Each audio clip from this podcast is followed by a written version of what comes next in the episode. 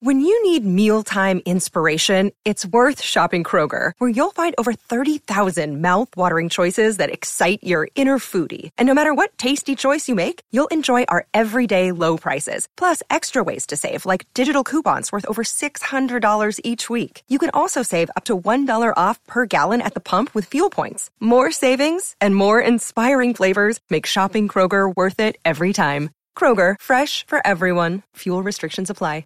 You're listening to a SKOR North podcast right now, and if you're a business owner, so are your customers. In fact, I could be talking about your business right now, telling the tens of thousands of loyal fans about you and sending them to your business. Find out how you can partner with your favorite SKOR North podcast. Visit skornorth.com now and enter keyword partner. Fill out the form, and we'll get in touch with you quickly. Once Phil, Judd, Declan, or others start talking about your company, you'll be amazed at how many fans start showing up. So visit skornorth.com now and enter keyword partner.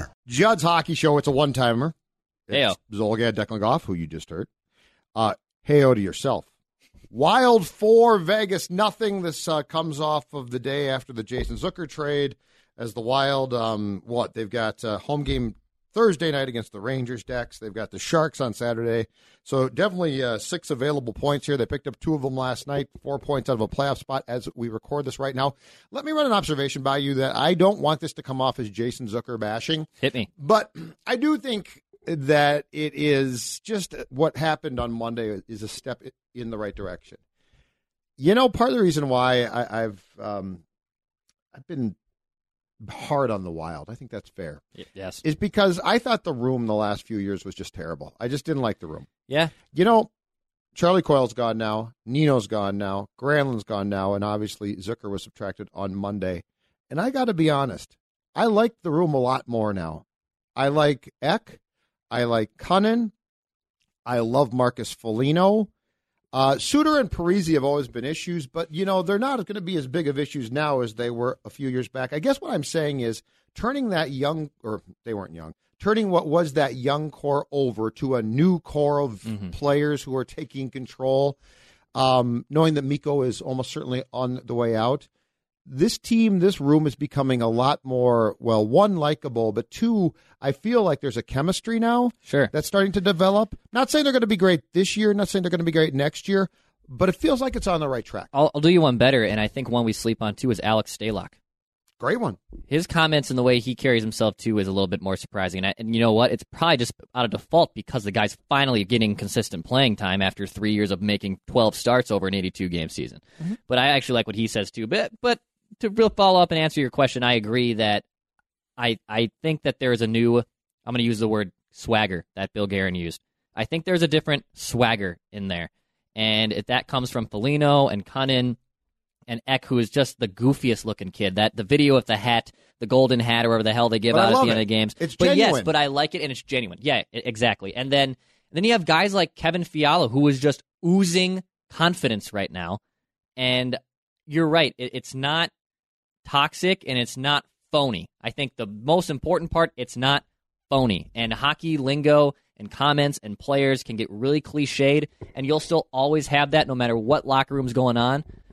But you're right. There is something about this locker room that is different from those guys. And it's not to say the Coyles and Ninos, the Zuckers, the Granlunds were all bad eggs, but this group seems to be taking initiative of the situations more than the past group did. Sports is a chemistry experiment, right? Yeah. So it's not like because we, we both go to a bunch of games and then go in the post game locker room, win or lose with the Wild. So like we see how guys act, and to me, sports is a chemistry experiment. So to what you're saying, it's not as if Charlie and um, Nino and Granlund or Jason were bad guys who were purposely poisoning the well. But I also didn't feel like the chemistry experiment necessarily worked. And I get why they held with it for so long because there was talent there. And you keep saying to yourself, is the is the off the ice stuff going to catch up to the on the ice stuff and vice versa? But this one now feels like, and this might have to do certainly some with Paul Fenton, but Bill Guerin, who, who was a captain during what, an 18 year playing career for eight teams, he was a two time Stanley Cup champion. He definitely knows what he's looking for. A leader on and off the ice. Exactly. So he knows how to make the chemistry experiment work both ways. And that's what I feel like th- this is going down the path. And your Stalock point is a great point, too.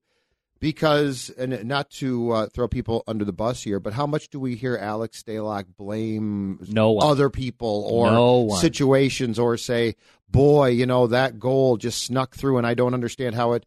You know, Alex usually just basically gets up there and says what's what, and I think your word is perfect. I think it's it's not that everyone's trying to lead; it's that everyone's basically being genuine, including Fiala, in who they are. Fiala's not a very good quote. He doesn't care, nor should he care. He's a he's a great player, and he's a very confident, cocky player.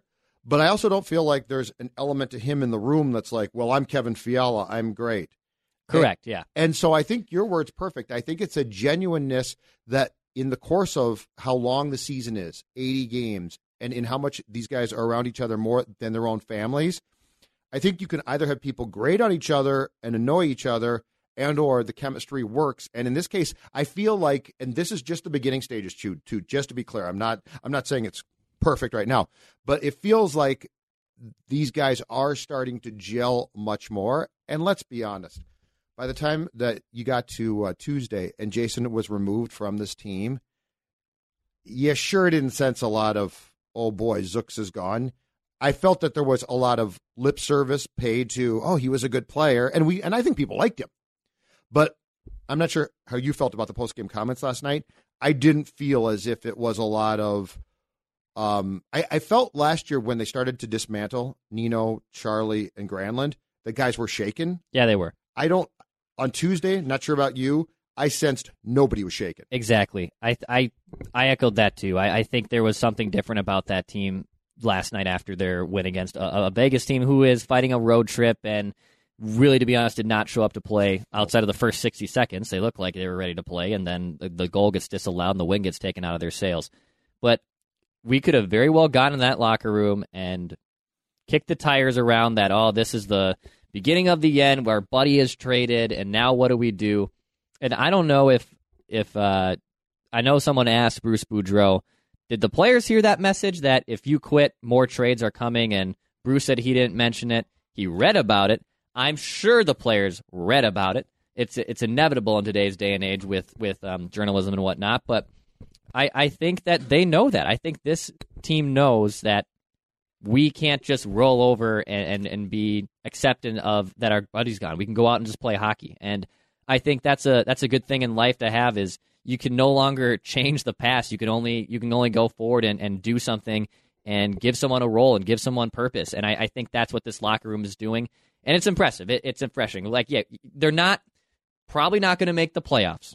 They've, everyone in the West right now is just winning. It's going to be so difficult to do. There's a lot of points available. So, yeah, but you there's still what I've just been so impressed about the team is going into this year. I just thought they're going to be the same boring old Wild. That has been the furthest thing from the case. You could no matter what your your opinion of where they are as a team. There has been there has been storylines consistently throughout this year from a journalistic side that have made covering this team a lot lot better than I thought it would.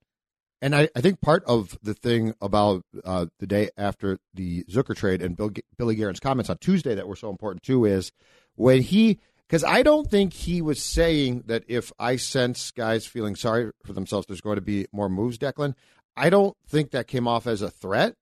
And Billy Guerin, again, because he played, because he was a captain, because he was a really damn good player, that's not this idle i didn't play hockey but i'm a gm threat and players are like oh boy whatever.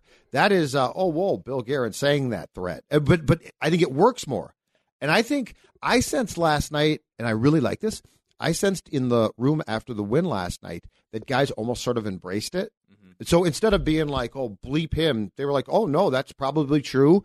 And and i also think that that comes from and my guess is this starts with marcus Foligno this team is finally, and I'm about to say something huge here, Okay. and it's just starting again. Okay, so I'm not getting ahead of myself here. Um, this team senses it senses to me. It seems to me like they are developing a thick skin, and it's been a long time now. If you go back to 2003 with the Wes Walz, Jimmy Dowd, Andrew Brunette, Brad Bombardir team, thick skin. Um, but you know how many, how long has this team's ego seemed, or its psyche seemed so fragile? I thought what we saw last night was another sign that it's not nearly as fragile as it used to be. And to what you said, that's partially based on Stalock, who's got to play more and more, and he is playing more and more. based on Foligno, based on guys, and a young guy like Ek doesn't seem nearly as fragile to me. Don't know what, what you think about this as the last young group did. So I really Right. like I really like the fact that this this um, group of people can either be somewhat threatened and or just put on notice, and they don't get oh no not us. They're like okay cool. Even uh, to go back when Eric Haula, who was taken in the expansion draft or traded subsequently, I think, to the Vegas Knights in the expansion draft, I loved that when they got eliminated the Blues, he was really the only one that said, "I'm sick of this. You know, that what is this? Four years in a row of this crap. Yep. You know, I'm done with this. I love that he had the guts to say it instead of, well, you know, just credit them. You know, they worked harder for a five game series and they played better and they got the bounces, this, this, and that. And Eric Haula just says, no, this is insanely frustrating. We are the better team. I know we're the better team. And what the hell just happened? I love that kind of swagger that people have. And, and I, yes, th- this room is different. It's good.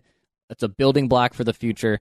And I love that Bill Guerin, I think him being a, a former successful player has eased that transition and also the Zacks and the Ryan, which by the way, am I wrong here? It really seems like Ryan Suter is a lot quieter this season than he's ever been in Minnesota. I've been told that he has What been a- on his best behavior all all year long, and was basically asked by Bill Guerin to tone down the "I'm the GM" stuff, and he's done a great job. because of it. I we, we've gone to what probably 80 to 90% of the games. Yep. I think he's been available for post game Well, comments less than 5 times. he previously last year that that became a problem that he didn't talk and he was ducking. I think this year though the whole thing has been that he's been asked to fit in. But to go back to Bill Guerin, you know, if Bill Guerin comes to you and says, "Dude, fit in," like if Paul Fenton comes to you, or or even Chuck Fletcher, who Right. who you know who's just an they're, executive, they're executives. you're like, dude, you're an executive. Yeah. You're a suit. yeah. Bill Guerin comes to you in his suit, and you know he played for a long time, and says, and, and. Bill Guerin could probably articulate to guys what he wants, Yeah. as opposed to shut up. Yeah. He could probably be like, "Here's why you need to shut up, and here's what's going to work." But I sense that Ryan Suter has been a very good employee all season long, and that that's gone a long way towards. And it's because you know Zach and Ryan and Mikko need to relinquish what they had. Like they don't get to control things now. They they just can't. Doesn't mean that uh, Suter and Parise can't contribute. They certainly can. And Zach has been, you know what? Zach's had a really nice year. But as far as the sense that we had about their locker room dynamic three years back, that had to change. and and I know you're not assuming that I'm thinking this, but I think because of that Suter being kind of backing out of the locker room, that's a that's been a good thing. Absolutely. It's been a good thing. well, Marcus Foligno doesn't get to take control like he had. He tried last year, point. and I could sense some pushback. Yeah, it's a good Marcus point. Foligno now, I feel like, is the captain of this team. Yeah, I don't think that's a hot take. I, I think he is a leading candidate to be wearing the C next season. Well, and I mean, look at what we see him do post game. Extension, extension too. Yeah, I mean, but look at what we see him do post game. Look at him talking. Look at the fact that Mikko now has become a bit. And again, I think Mikko's backed off too. I Yep. think these guys all realize where things are going. And instead of, I, I always felt like with the last group that they sort of tried because they were still not as old, they tried to sort of halt it. And that other group was like, oh, okay, that's fine. Let's just go out and have fun. This group, I don't think does that. No, I don't think they do either. But they've become, I mean, for lack of a better term, and this is a long time since I've said this about the Wild, likable. yeah, likable. They become likable. It, you look as a fan, as a Minnesota sports fan, not as a hockey fan, but as a Minnesota sports fan, it's still tough to turn on the Wild right now, and I, I completely get that. And, and in general, hockey is already a niche sport that it, it, it's tough to attract the normal common fan, and I think we're getting there. If Kaprizov comes over here and these young kids continue to take steps, I think the interest will come back because, to be honest, it's potentially at not an all-time low because it was at an all-time low post Gaborik, pre Parise, Suter era, but it, it's at a low, at a, it's at a significant low point, and I think it really it can't get any worse. It really can't get any worse. You, I know some people didn't want the Wild to tank as we wrap up here, but like the Devils and the Red Wings have alienated an entire fan base that was really, really devoted to their hockey team, and if that would have happened to the Wild, I, I might have to wear wear my hat here and just say, you know what, it was good that they didn't tank. It's probably a good thing they didn't tank